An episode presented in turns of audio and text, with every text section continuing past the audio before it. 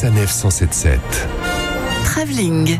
L'actualité ciné de la semaine avec aujourd'hui deux nouveaux films à la carte. Je me suis dirigé dans mon ciné spécial avant-première pour vous en donner un aperçu. Et voici ce que j'ai trouvé dans la salle numéro 1.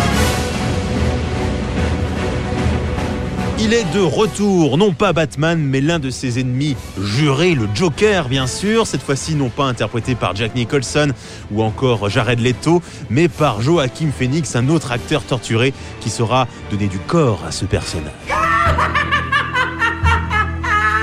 En tout cas, une chose est sûre, il maîtrise parfaitement le rire. Alors, on en apprend un peu plus sur ce personnage que l'on connaît tous, bien sûr. C'est une sorte de préquel. On va découvrir la vie avant que ce garçon devienne le Joker. Un garçon d'ores et déjà un peu perturbé. hein. Il a des séances de psy. Vous faites que poser les mêmes questions chaque semaine. Ça va au travail? Avez-vous des idées noires en ce moment? Jusqu'au jour où la goutte d'eau va faire déborder le vase, ça je ne vous dis pas comment, mais bien sûr, on va pouvoir découvrir ce personnage que l'on connaît tous.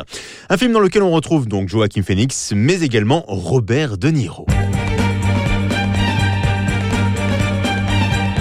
Dans la salle numéro 2, changement total de décor, bien loin du blockbuster américain, je vous emmène dans le tout dernier film de Christophe Honoré, Chambre 212 avec Chiara Mastroianni ou encore Vincent Lacoste et Benjamin Biolay. Chiara et euh, Benjamin sont en couple depuis longtemps, jusqu'au jour où Benjamin découvre que Chiara l'a trompé. Oh non C'est la loi des couples qui dure.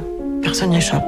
Sauf que moi, je t'ai jamais trompé en 25 ans. Richard Richard Ah, la bonne ambiance. Donc, du coup, Chiara est obligée de partir euh, du domicile conjugal. Elle se retrouve dans une chambre d'hôtel où elle va retrouver eh ben, Benjamin Biolay, mais euh, 25 ans avant, c'est-à-dire euh, à l'époque où il ressemblait à Vincent Lacoste. C'est étrange. Autant te dire que je désapprouve totalement ton attitude. C'est dégueulasse ce que t'es en train de me faire. Un peu de fantastique, me direz-vous Oui, possible. Dans tous les cas, elle va rencontrer tous ses ex, passé et futur, dans cette fameuse chambre 212. Ce qui me fait penser que c'est déjà l'heure de la rumeur de la semaine. Bienvenue dans la rumeur de la semaine.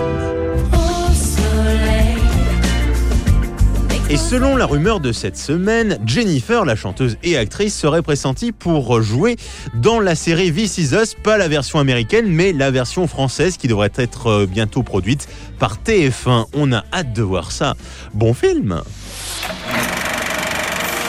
Retrouvez toutes les chroniques de Sanef 177 sur sanef177.fr.